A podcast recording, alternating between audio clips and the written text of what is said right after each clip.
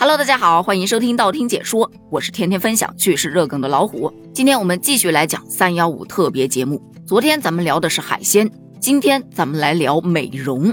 这说的是啊，近日在南京有一金先生退休之后呢，就想着保养一下吧，于是呢，先后在一家美容店充值达到了二十九万元。当然，这不是一次性投资，它是一点儿一点儿掉进去的。人家先说，哎呀，做点面部护理吧。能让你看起来年轻不少，哎，这个有必要，有必要，来充值。后面又来，哎，做点身体护理吧，能够让你的身体更加的健壮。那年纪大了，不就图个身体健康吗？来充。后面充值的这两个项目，我真不知道是干什么的。嗯，细胞培植。任督二脉此等神奇的项目，请恕我才疏学浅，实在是不能理解。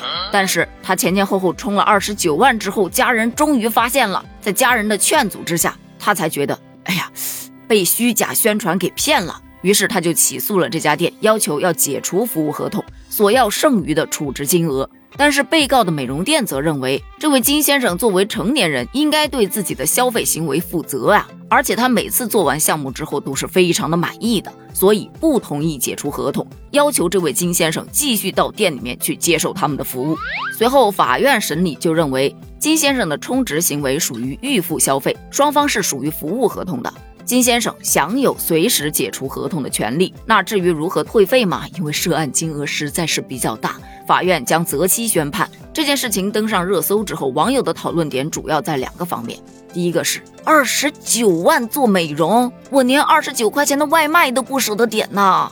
细胞培植、任督二脉，大爷这是准备返老还童吗？还是准备打通任督二脉之后修炼成仙呢？这么离谱的项目，当地的市场监管部门该出手时就得出点手啊。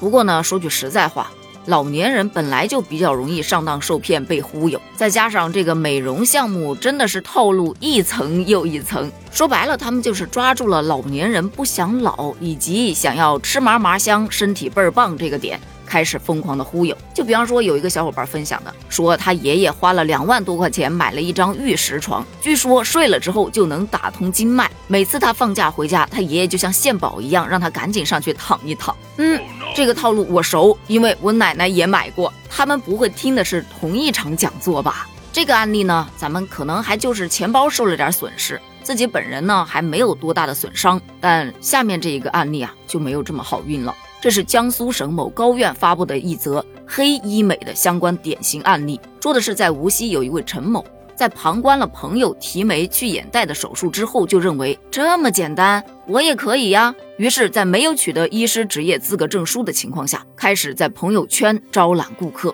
在收取了顾客黄女士三千五百块钱之后，他在酒店的某客房内为她实施提眉去眼袋手术，结果导致顾客黄女士左眼视神经萎缩，损伤程度为重伤二级，左眼八级伤残。说实话，爱美之心人皆有之，变美本来就是每个人的权利，再加上现代社会确实啊是一个看脸的社会，美貌有的时候可以让人获得一张优先的入场券。所以很多人都加入到了医美大军，可等待他们的却是无尽的隐患。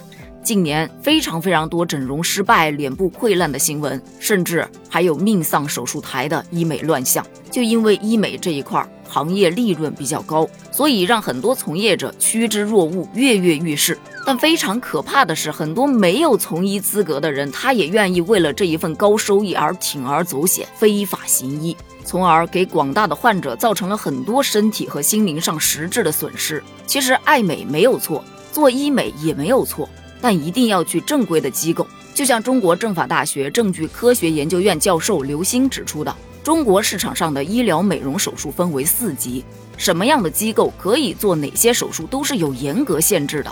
如果真的有整形的需要，一定要提前查阅国家卫健委发布的。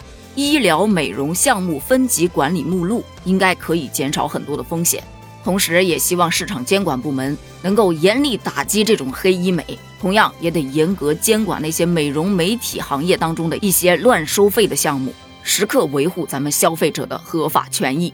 就像那句古老的口号说的：“天天都是三幺五，打假骗假不留。”好了，咱们今天的节目就聊到这儿了。对此，你有什么想聊的呢？你有在医美行业当中交过什么智商税吗？欢迎在评论区留言哦，咱们一起探讨一下。评论区见，拜拜。